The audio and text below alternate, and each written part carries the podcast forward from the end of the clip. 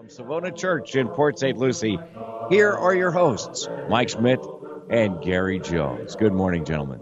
Good morning and welcome. Good morning and Christians. welcome. Thanks so much for tuning Thanks. into the show today. As always, we really appreciate it and glad you're able to be with us this Sunday morning. We'll be with you for the next hour here on we are on WPSL. We are just Christians is a live call-in show, and as usual, in just a moment, I'm going to be giving you the numbers to reach us here if you'd like to have a conversation with us. Gary and I always have a couple things we prepare to talk about. Uh, but we're always more than welcoming of your calls and comments on any other subject you might have in mind of a spiritual nature or whatever else is on your mind. If you want to call and talk about how lousy the show is or whatever, that's fine with us too. We, we would probably appreciate that. So let me give you the numbers. You can reach us several ways here on We Are Just Christian. By the way, how are you doing, Gary? I'm doing fine this Good. morning, Mike. Yeah, yeah, Gary and I have been working together on this show for years and years now, and so uh, uh, we're glad that we are able to be with you by God's grace and generosity of the church here on every Sunday morning. But you can reach us several ways. The the easiest and best way for the show is as a call in, a live call in to WPSL. It's the regular WPSL call in number 772 340 1590. 772-340-1590 is the call-in number. And we'll take your call. We make a couple of statements about that just so you know the, the ground rules. We don't mind you disagreeing with us at all. We might disagree with you before it's over, but we're not going to have some kind of an argument. We don't say things on this show just to get a response or to get people excited, then embarrass them. That's not the point of this. We're going to have a discussion about important things, spiritual things, things that are on your mind. And we'll give you the last word, especially if there's any kind of a disagreement. We're going to give you the last word if you call in. So I hope you hope you'll feel free to do that. Uh, and understand something. You may think that your comment or question is unimportant or small, but it, it really isn't because most people have the same kinds of thoughts. Or you bring up something brand new they hadn't thought about before, and that's really educational and interesting for everybody. So feel free to give us a call. You can also text message us. Gary and I have different text numbers. They're close to each other, but you're uh, certainly welcome to text us during the show. If we can respond in some way, we will. Or you can text us anytime during the week. Mike's text number, that's me, is 772 260 6120. 772 260 6120.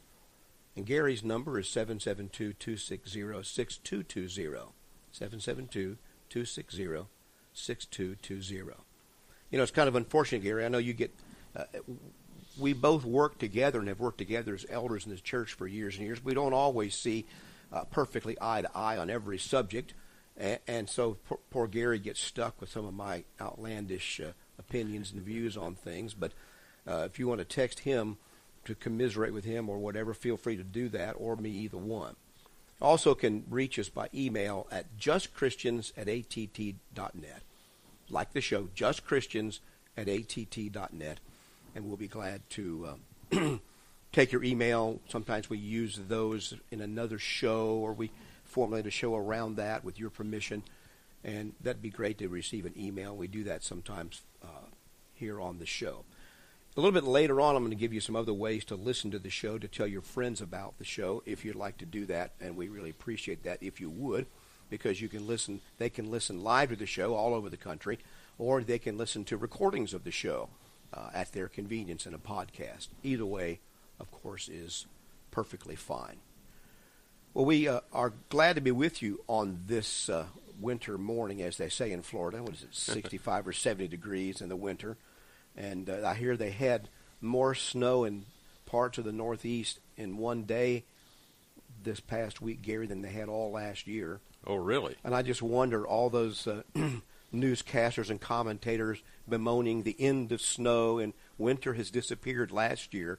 I wonder if they're seeing if they're acknowledging their error this year. What do you think the odds of that are? Uh, not very Not good. very good that they would acknowledge that they that they always overdo things and and mix up weather for climate, but that's another whole issue. Humans are bound to do that. We just love to we just love to live in unprecedented times because if something is unprecedented, Gary, that's the word of the year. Do they have a word of the year for 2020? If there is, it's unprecedented. And Oh, what yeah. that is is the excuse for people to do whatever they want to do because, after all, it's an unprecedented time.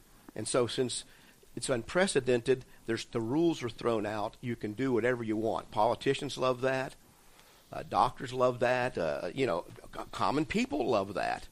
Newscasters, writers, all kind of people they just love that word unprecedented because all the norms are tossed aside and we can do whatever we want.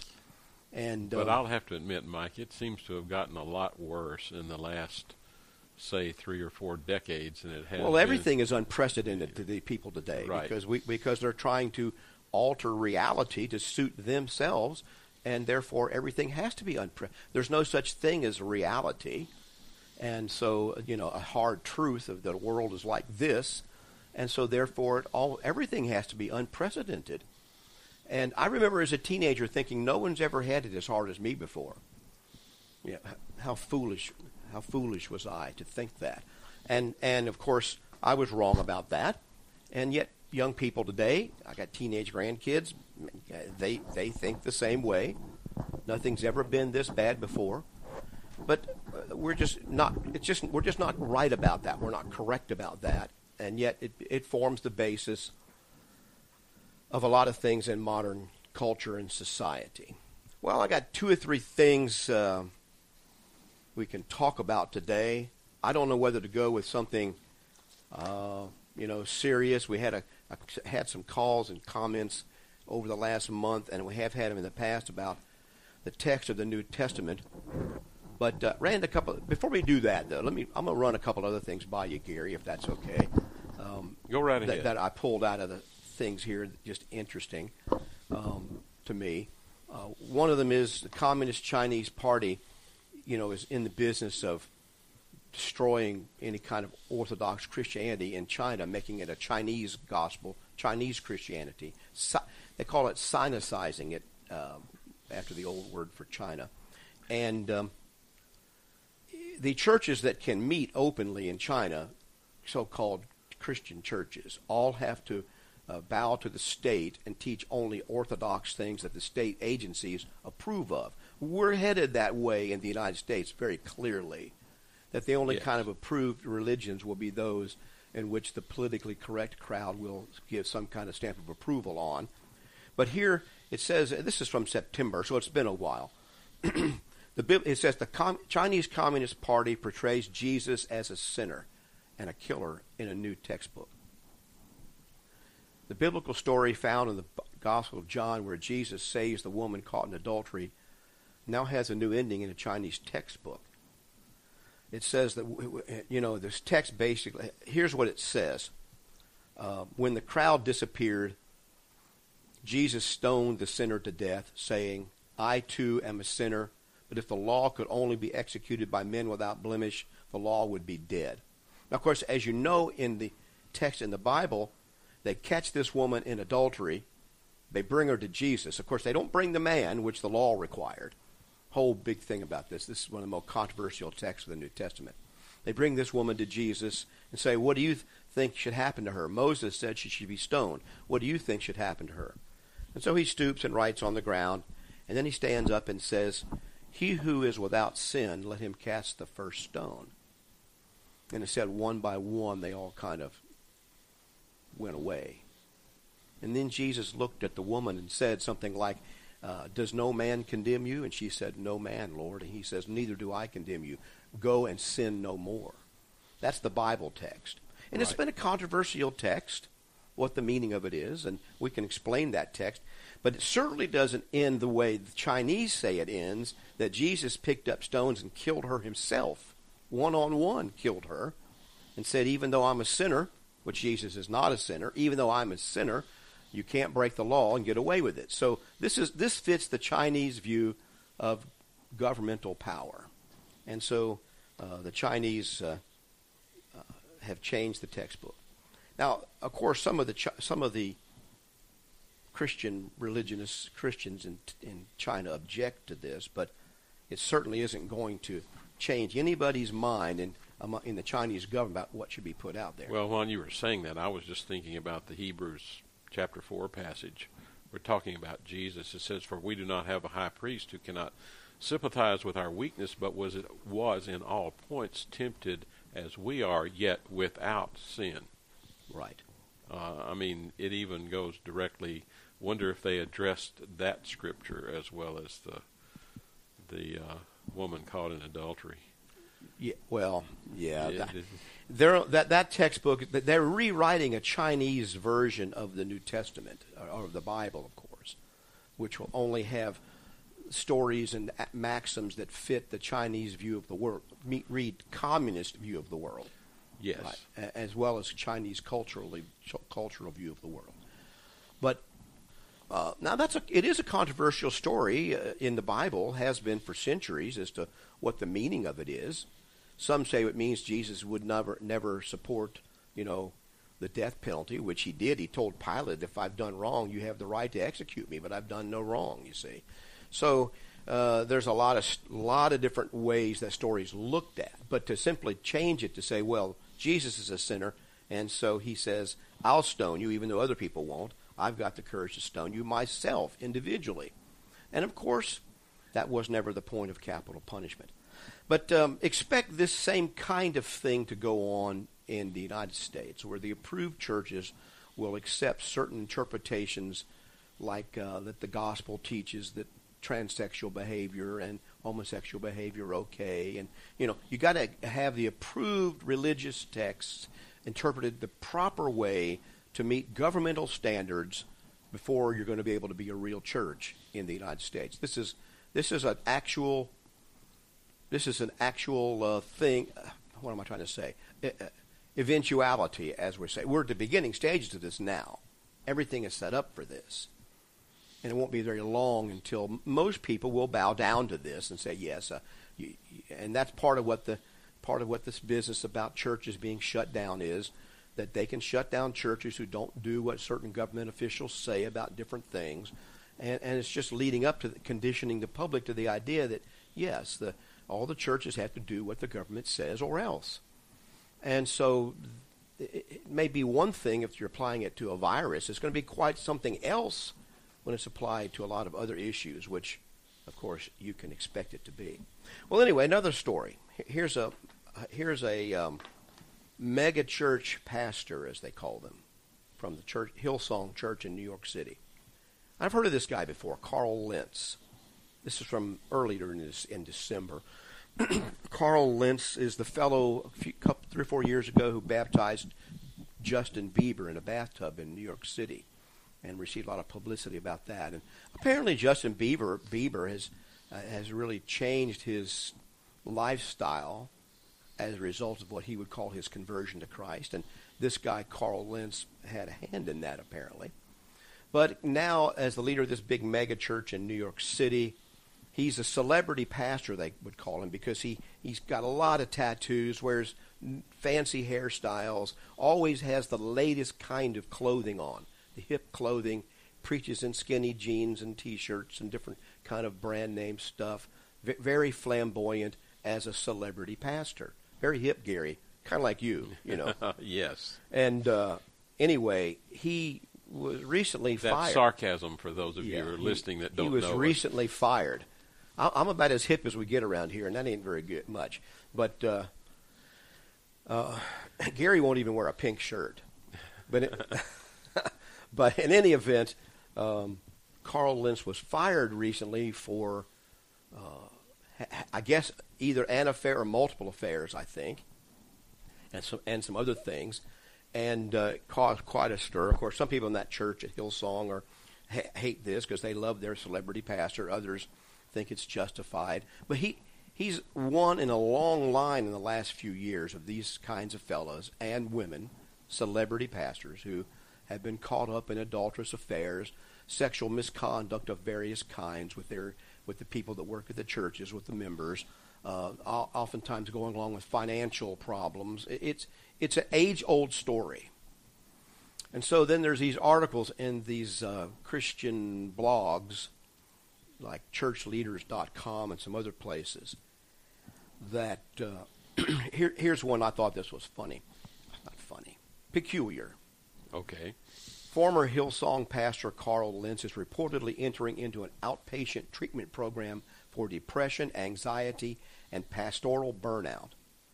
Lentz was fired from his position at Hillsong's New York City's campus in November for moral failures and leadership issues. And he goes on to talk about admitting his infidelity and this, that, and the other. Well, just something he's- there. I just wondered what pastoral burnout is. Oh, I've, I'm sure I've had that, or maybe I'm living in that. Well, it's where it's where when you take on so much celebrity status and so much power in a church that you're responsible for everything that happens, and they willingly take this on because of their humongous, outsized ego. That eventually they get burned out on the amount of work that has to be done and the pressure on them in this, the pressure to be perfect and all the other stuff, and it's it, you get burned out on it. Now, the question it, in the modern mind is what this headline is trying to say, in my view, in this article. What he's doing, what this fellow is doing with this, is he is trying to uh, say that the reason that I committed adultery against my wife of many years, and the reason that I mistreated people working for me in this church, is because I was depressed and I was anxious. I had anxiety and I was depressed, and that's what caused my and my I was burnt out as a pastor, and that's what caused my sin. Not the fact, as I see it, that his pride caused the adultery, the other indiscretions, the uh, bad treatment of other people, and all that. That was what happened because of his pride. And then when he got caught in that, then he gets depressed and anxious, right? And burned out. So which came first? The chicken or the egg in this case? Well, I believe human, human behavior tells me that the sin and the pride and the sin come first, and then the depression follows along right after that. And uh, this has happened. So I mean, we just got a, a text in. The same thing happened to Jimmy Swaggart, and it did happens to a lot of these people because they they take on more than an evangelist or anyone, a pastor, if, they're even not even biblical pastors, is supposed to do, and it's built on their ego. And I know I know that's hard to admit for some of them, but it's obvious to many of the rest of us. And I'm not saying this because I'm jealous of this man, his ability. You can think what you want to about that. Um, it's it's not that. It's having known something about this experientially. And the and the really the important thing for most Christians to understand here is that depression and those kind of things they lead to sin, but sometimes they are the result of sin, not the cause of the sin per se. So this fellow was sinning because of his own pride, and then he became depressed. And I'll give you the biblical example, Gary. We've talked about this before in Genesis chapter 4. Here's Cain and Abel. And uh, uh, they got there are these two boys. Uh, Abel offers um, sheep from his, from the from his flock to the Lord. Cain offers fruit of the ground from his field to the Lord. The Lord was pleased with the offering of Abel because apparently God had told him to them to offer from the flocks. He wasn't pleased with the other young man's offering, and so Cain became very angry. Verse 5 But God did not respect Cain and his offering, and Cain was very angry, and his countenance fell. The countenance is an old way of saying his face fell, his bearing, his appearance fell. He was depressed, we would say, in modern language. And there's a lot of commentators say that's exactly what he's talking about. The bearing, the countenance, the mood, the uh, everything about this man fell. That's what depression is. Depression. And so the Lord said to Cain after he became depressed, why did he become depressed? Well, he, he became depressed because God did not accept his offerings. So here's what God says, verse 6. Cain, why are you angry? And why has your countenance fallen? Why are you depressed? If you do well, will you not be accepted? And if you do not do well, sin lies at the door, and its desire is for you, but you should rule over it. So, Cain, he, God says, God's view of this was that the sin came first, then the depression came. I'd go back a step further, although it doesn't say this in the text. Cain's pride that he was going to offer to God what he wanted to offer to God, not what God had told him to offer, which was the flock, but what he wanted to offer.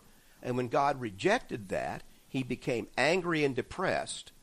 And God said, Be careful. You're going to sin even more when you stay depressed like this. And sure enough, so. But, but what did he say? You rule over it.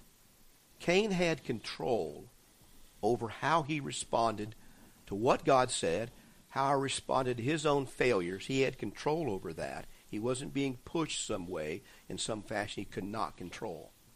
And so it's like the time I was dealing with a fellow that was uh, I had already confronted about sexual abuse, sexual molestation.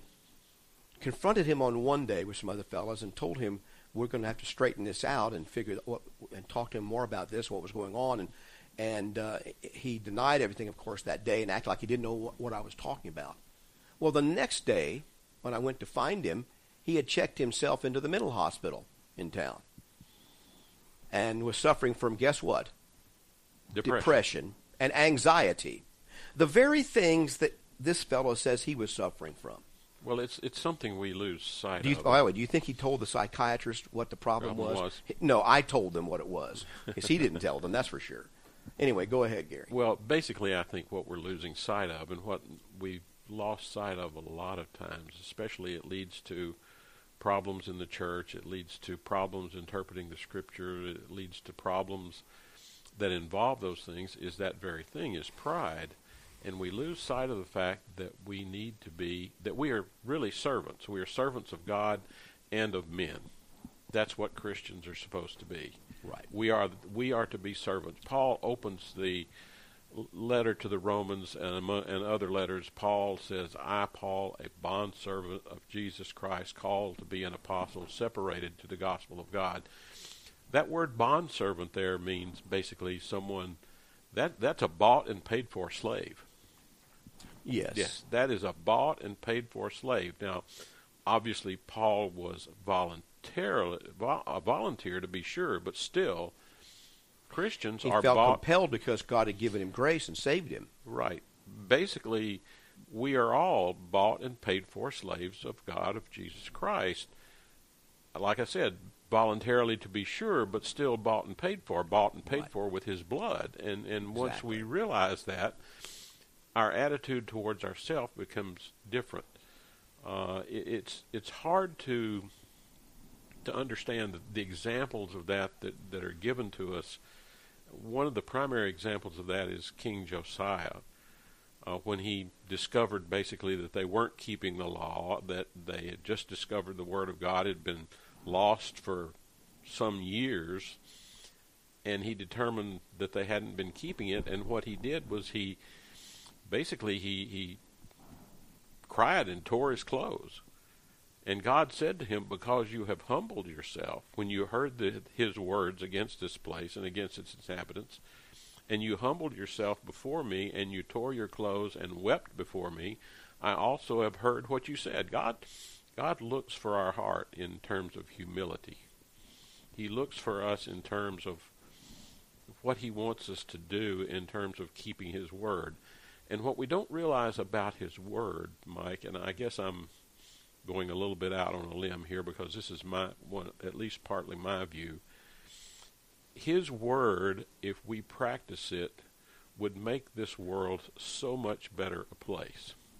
Oh, absolutely. It it just it's it's to our There, there would still be problems and difficulties, but it would be certainly a place that would be easier to solve the difficulties if people had respect for God's word. That's absolutely and right. and and basically in the long run, it's better for us to keep His word if we would just do it. But we, we, we lose sight of that. We keep coming back to this idea of me and what's good for me and what I want. And and you and I have talked about this many times, probably even on this show, that this this idea that's prevalent in our society about follow your heart is all about you, not about serving God about or about serving other people. we preached a whole series of sermons the last couple months, uh, to some people's chagrin, I suppose, on sober thinking. You can get those at wearejustchristians.com. But the base of that is human pride is the problem, not low self esteem. And, and that's what leads us down these dark roads. And so when you see the, the, this fellow wants to say, well, I was burnt out, and anxious, and that's why I had affairs and broke my marriage vows and did a bunch of other things. That there could be some element of truth in that once you cross certain boundaries, other boundaries are easier to cross, right? Right. Once you cross a few, the other ones are easy to go to go across. But it's not an accident that all through the Bible we see uh, sexual sin and pride linked together, as well as all kind of other violent sins get linked together. Because when a man is lifted up with pride, and we got a whole gangster culture in our in our society that's been here for a long time, uh, uh, that's that's a, that commits violent actions, sexual sins based on ego and pride. Whole genres of music are dedicated to this idea. This is completely against God's will. And then when you get in a position like this fellow, see, you don't get to a position of being a mega church pastor, 10,000 people, by accident, Gary. it isn't just that you, kind of against your will, you get shoved into this position and you're kicking and screaming and fighting all the way to resist being put in this position of being the senior pa- pastor at a mega church and having and being of celebrity status and having to have certain kind of pedicures and manicures and haircut stylists by expensive people, drive expensive cars, have to have the pardon me, the latest expensive clothes, most stylish name brands. Make sure you wear those in public and out on, in the pulpit. You don't get in that position by accident. You willingly walk down that road, and all the way along that pathway, you're being flattered by people all around you. The ego is there to start with, and then right. the position feeds the ego more and more. And if you just go look in the book of Proverbs, God warns you, deliver to be to deliver yourself from the immoral woman, from the seductress who flatters with her words, to uh, keep you from the flattering tongue of a seductress. He says in Proverbs six twenty five. This is just from the book of from the book of Proverbs, and uh, she said uh, uh Proverbs. 20 uh, Proverbs 20 verse 19 says he who goes about as a talebearer reveals secrets therefore do not associate with one who flatters with his lips this flattery is all the compliments you receive all day long about how wonderful you, wonderful you are, Pastor Lentz. How wonderful you are, uh, Brother Mike. You know, you, you get all the flattery. And that will pull you away from simplicity and sober thinking. And pretty soon it won't be a problem for you to be seduced by an immoral woman or for you to seduce her because you're so proud. Leave the vows of your that you made to your wife and other people well, those things just make it easier, at least in my view, Mike. Those things just make it easier for us to do what we wanted to do in the first place. Yes, they do, and that's that's right. It's what doing. This is all about doing what you want. That's what pride says. I can do what I want. That that just makes it easier for you to do what you wanted to do in the first place. I keep going back to one of my favorite psalms. It's Psalm 15, and it lists a bunch of things that in, in Psalm 15, he says, Lord, who may abide in your tabernacle and who may abide in your holy hill? Basically, he's saying is who is going to live with God? We would say today, who is saved? But who is going to live with God? Who is going to avoid God's wrath in the end and be part of God's life in the hereafter? This right. this is who this is what he's talking about here in this psalm. He says, "He who walks uprightly and works righteousness and speaks the truth in his heart." Now, that last line, if you speak the truth in your heart, you won't have trouble with your mouth. You're right. That's that's one of the things that I keep saying, and that's one of the problems we have today is truth. Uh, in the news, in the media, in everywhere we go, where's truth? It's hard to find. In verse three, he says, "He who does not backbite with his tongue, nor does evil to his neighbor, nor does he repro- does he take up a reproach against his friend." I look at the reproaches in the media, in the news media. They just they they down everybody that they don't agree with.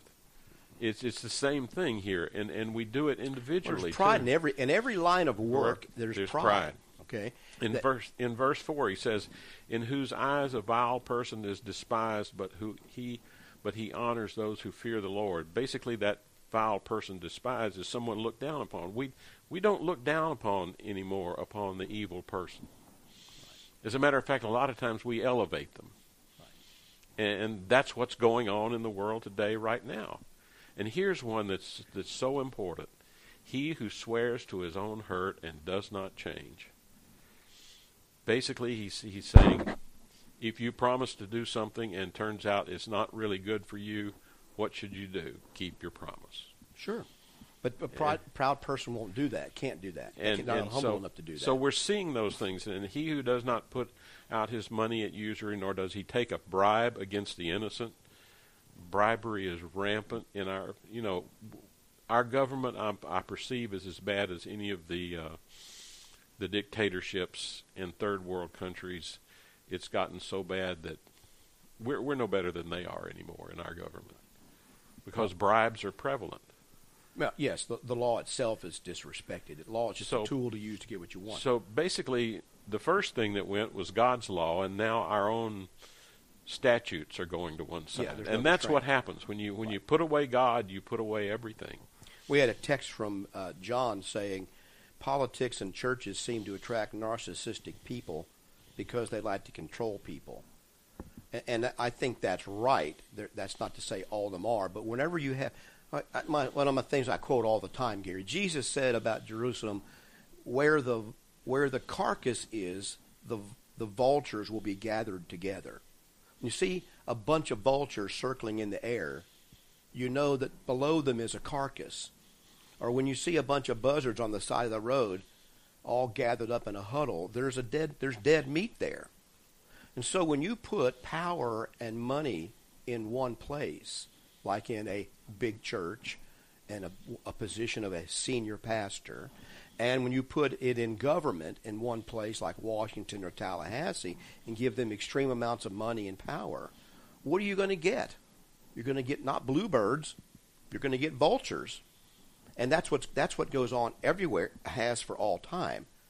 And so he says he says how about David? And this is exactly the right kind of example.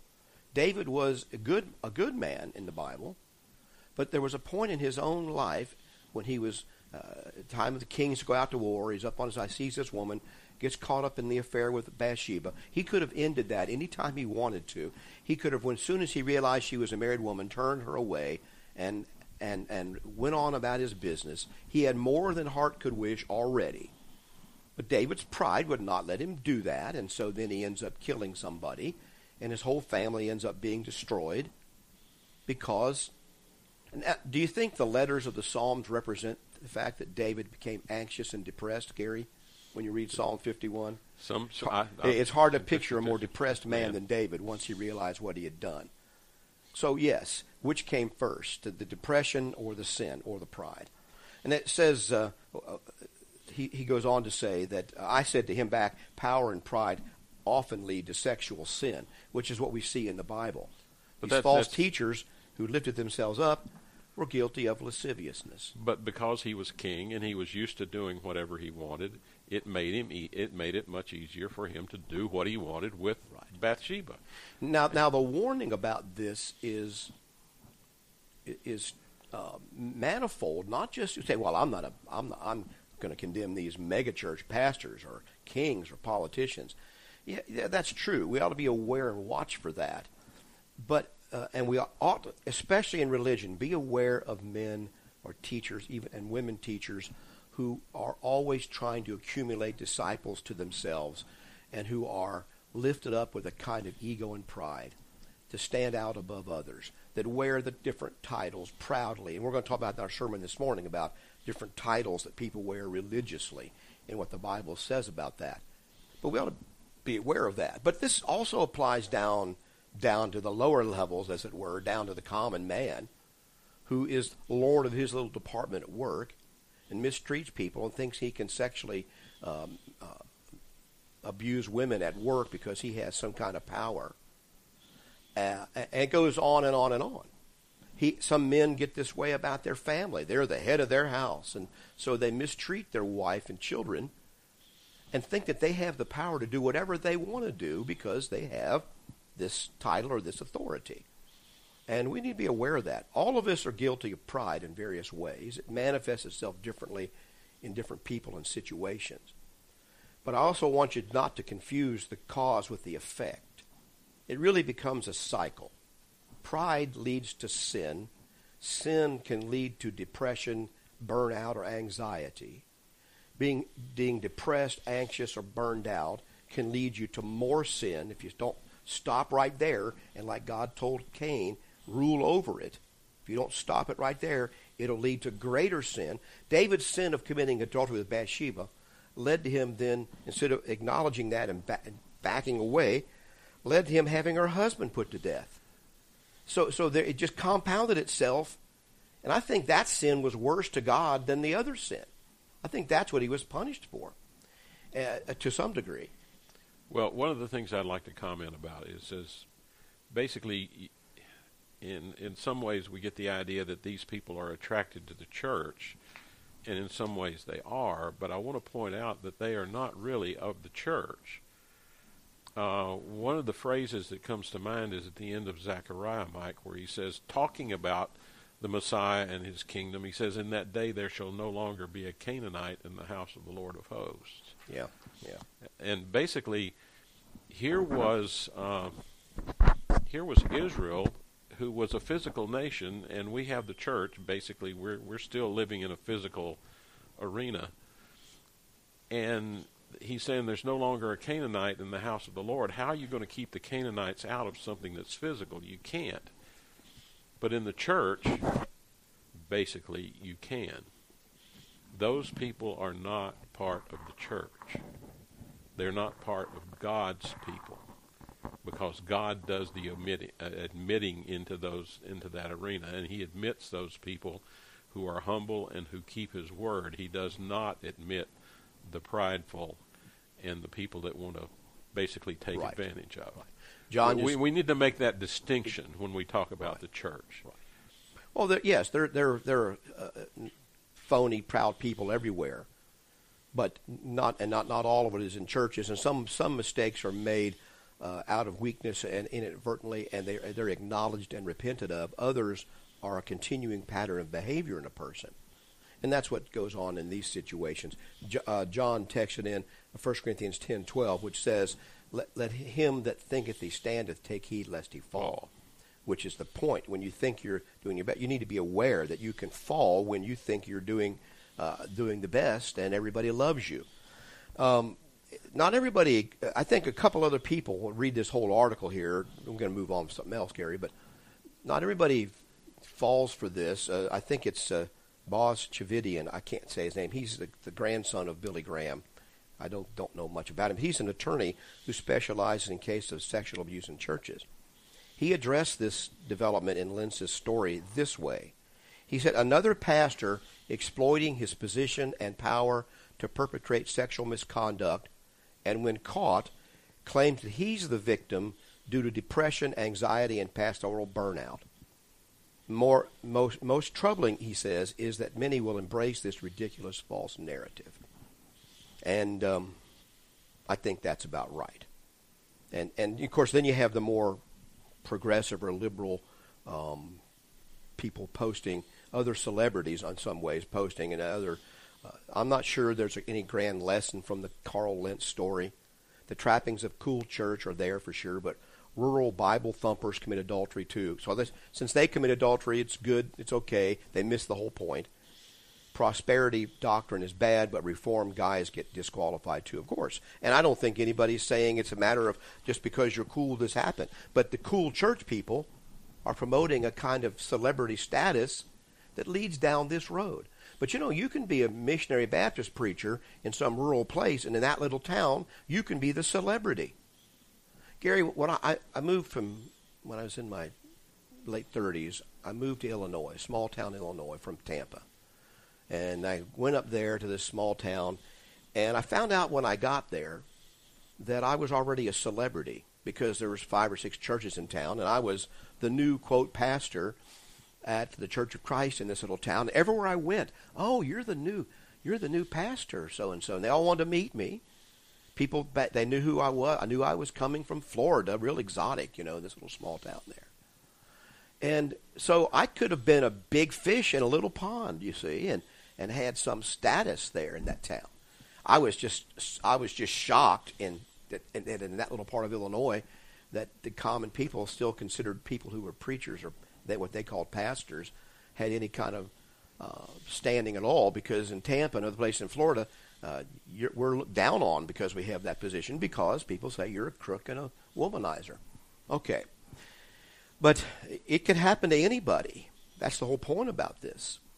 It can happen to all of us when we get lifted up with pride. And, and but I just want to when you see this kind of thing going on in a church, when you see this kind of pride and being li- lifted up by your pastor, however high or low your quote denomination is, the alarm bells ought to be going off. This is not biblical at all.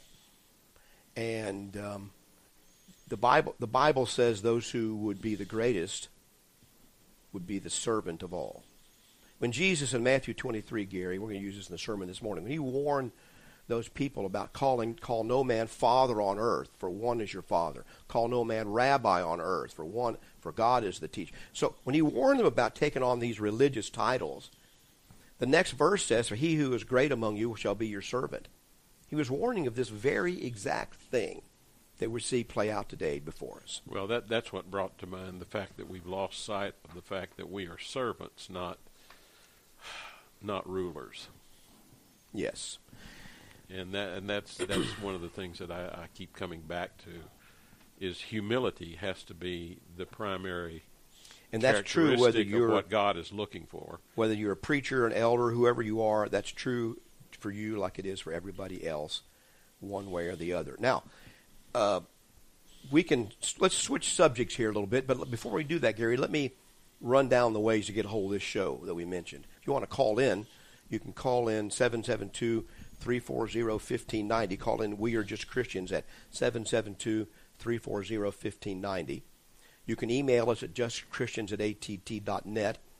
Uh, if you want to listen to the show live and you are you know don't have a, a, radio there, you can listen on the internet. All you got to do is go to wpsl.com on your phone or computer, wpsl.com, and there's a, a listen live button. So when we're on the air from uh, uh, nine to ten on Sunday mornings, you can listen to this show wherever you are in the world. Eastern time. E- that's Eastern time, yes, at uh, uh at wpsl.com, and you can also listen uh, with apps on your phone at TuneIn Radio or all the Alexa devices, just ask for WPSL.com or Google Chrome devices. You can listen to the show. So you can tell your friends and your family if you want them to listen. They can listen that way, whether they're in Port St. Lucie or not. And we'd love to have you do that and report back to us about that. We also have recordings of this show. There's a few that we have glitchy things happen, technical problems, but most all these are recorded at wearejustchristians.com. Wearejustchristians.com. You can you can uh, find this recording there, or just go to to uh, iTunes on the internet and look up "We Are Just Christians." The radio show will be there. You can sign up for a podcast, or you can listen to individual episodes uh, uh, one at a time there uh, for "We Are Just Christians." So there's quite a few ways that you can listen to the show, and we'd invite you to, to have your friends do that too. So, in any event, yeah. Ray at the station says all the technical issues are his fault. Well, uh, you're falling on your sword, but uh, that isn't exactly true. So, uh, some of the some of the technical issues are happening in my brain. That's the I don't know who can go in there and fix that. But in any event, we hope that you'll um, spread the news of the show and uh, listen to it every time you can. If you can't listen to it live, be sure to go and get the podcast or other recordings, and you can listen to the show uh, anytime that you as I mentioned before, someone told me they listen to them before they go to bed at night. It's kind of like some people take Sominex, some people listen to this show before they go to bed at night. But anyway, Gary, uh, another interesting story. I don't think I don't think we talked about this one before. It's kind of a holiday story here. The headline is a left-wing pastor gets backlash after claiming Christmas is a feminist holiday about a woman leading a revolution. Did I talk about that with you before? I don't know. No, I don't think so. Yeah, so a, a, liberal pastor found herself in hot water. She claimed that, that Christmas is a holiday meant to celebrate the birth of Christ, is really is really an actually a feminist holiday. Here's the quote: Christmas season is about God choosing a woman to lead a revolution of reorganizing the structures of societal power by her leadership. See, that's the Marxist theme of this. Christianity is about reorganizing the structures of societal power by, uh, and leadership by her tenderness and faith. And so one somebody texts back and says, "So it's not about her son then." and she says, "Well, read Luke one. It begins with a yes from Mary. Without her, there would be no Savior. It begins with Mary and the Holy Spirit."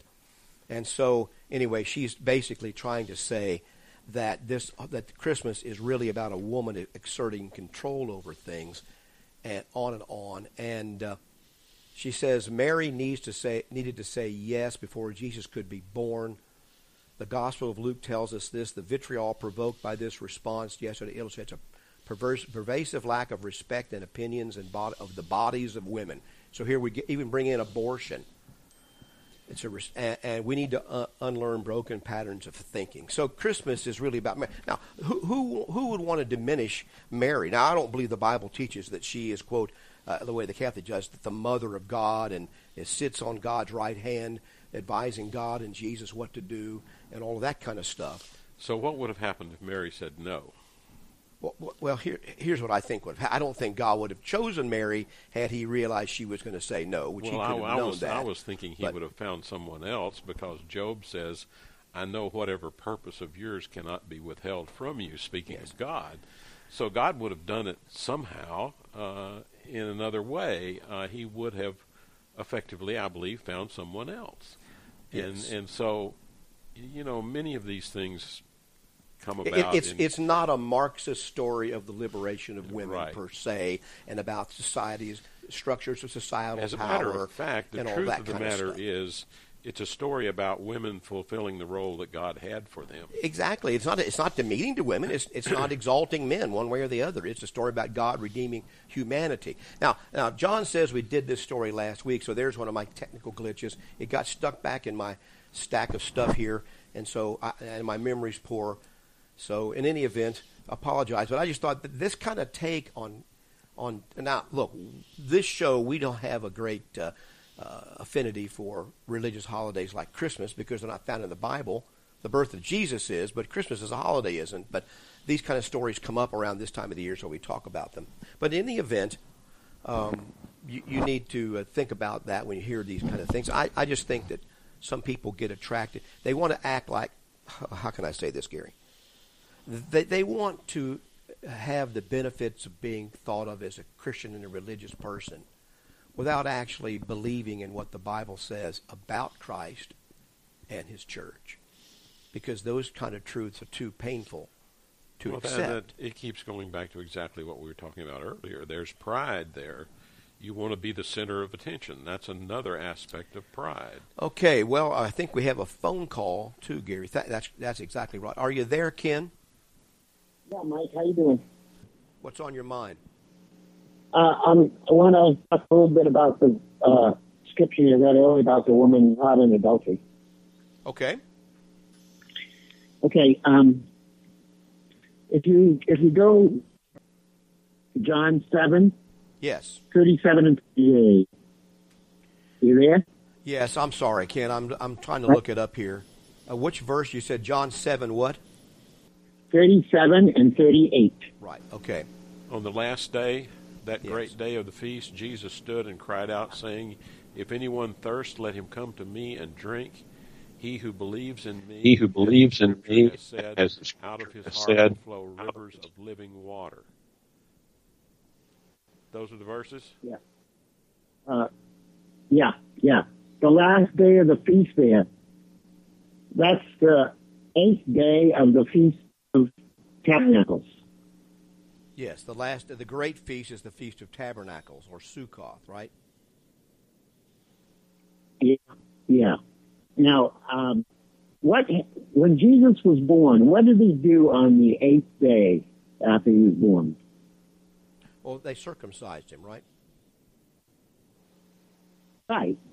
That would be the eighth day. Uh, if he was born on the first day of the Feast of Tabernacles, he was circumcised on the eighth day. I just thought I'd point that out. Okay, so uh, that you say this is a parallel of the. Now, go to Jeremiah and read Jeremiah seventeen thirteen.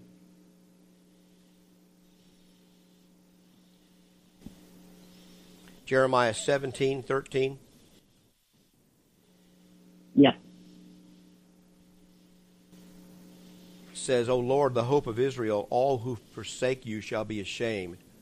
Those who depart from me shall be written in the earth because they have forsaken the Lord, the fountain of living waters.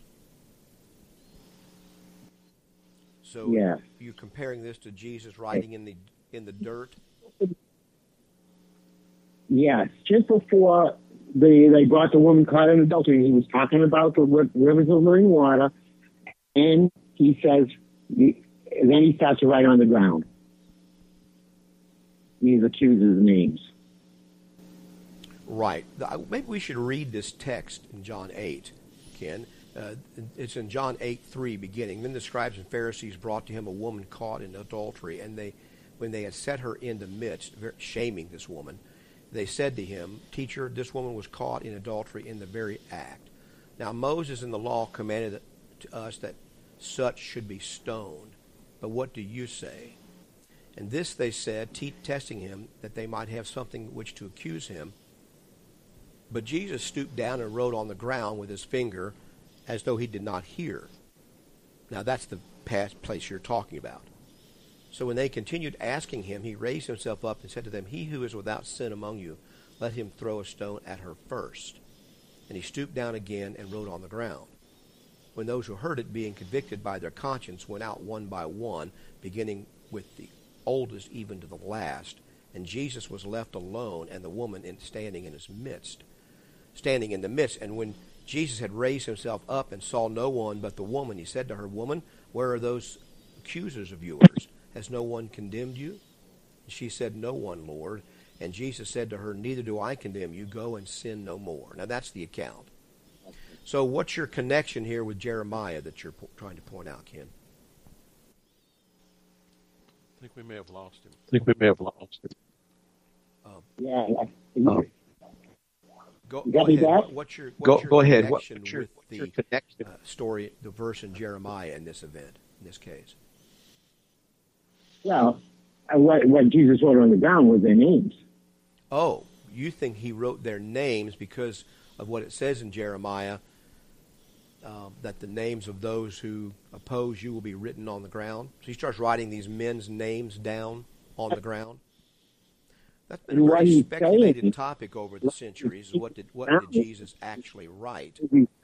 Um, and so um, it doesn't specifically say that. Uh, and I, you're connecting up this. Pro- I never thought about that, connecting up this prophecy to that. But something about what Yeah, he was if you go- writing there must have had an impact on them, especially when he asked them, "Let him who is without sin cast the first stone."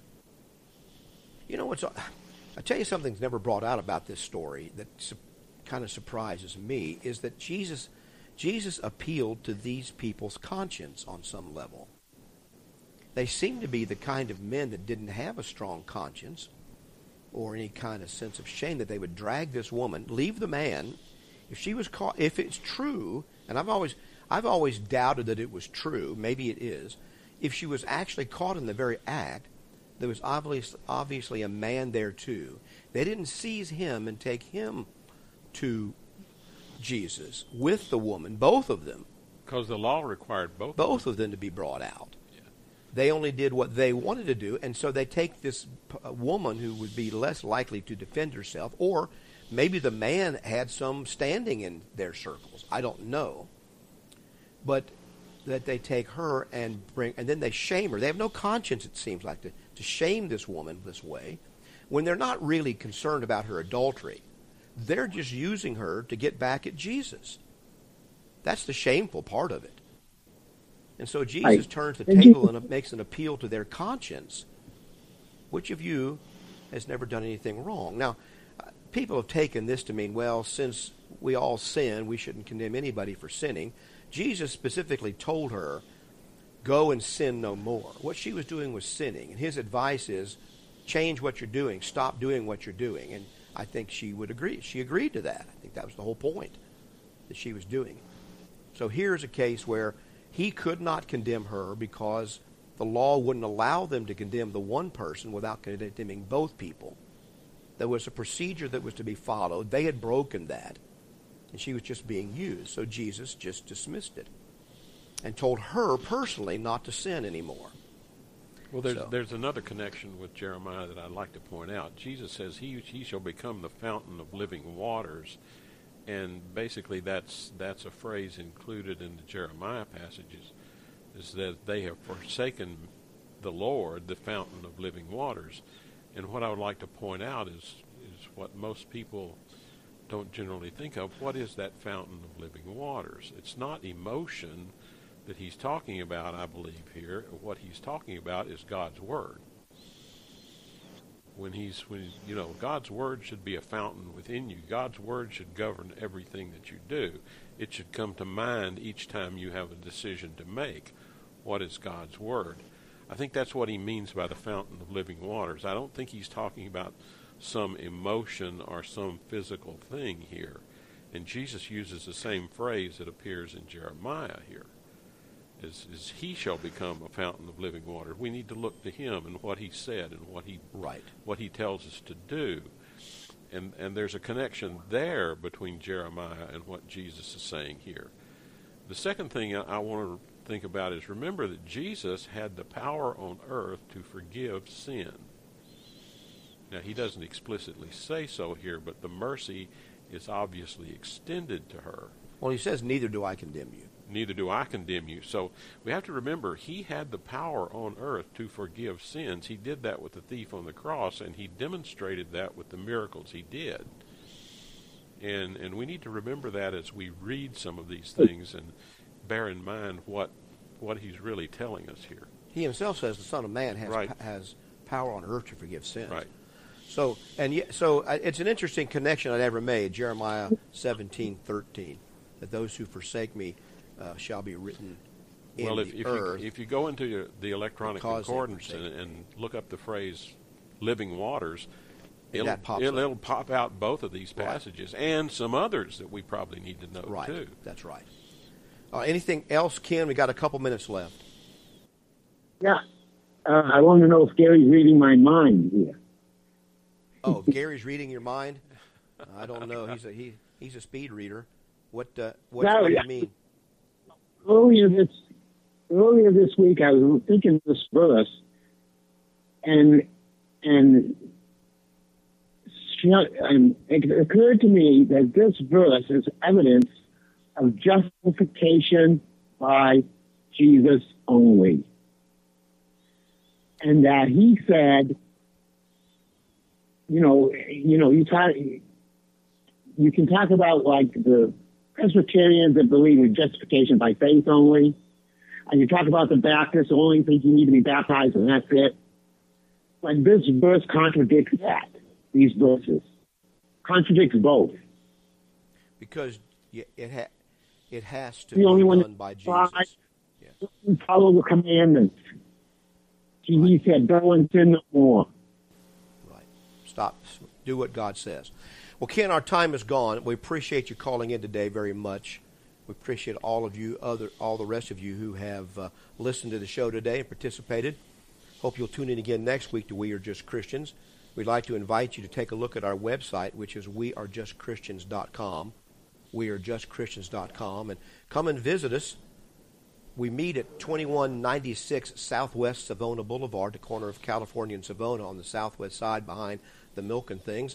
And we would invite you to our services at 10, 11, and 7.30 on Wednesday nights. Thank you so much, and may God bless you. Was grace that follows. You've been listening to We Are Just Christians from Savona Church in Port St. Lucie on WPSL, Port St. Lucie. It's 10 o'clock time for CBS News. This is CBS News on the Hour, your home for a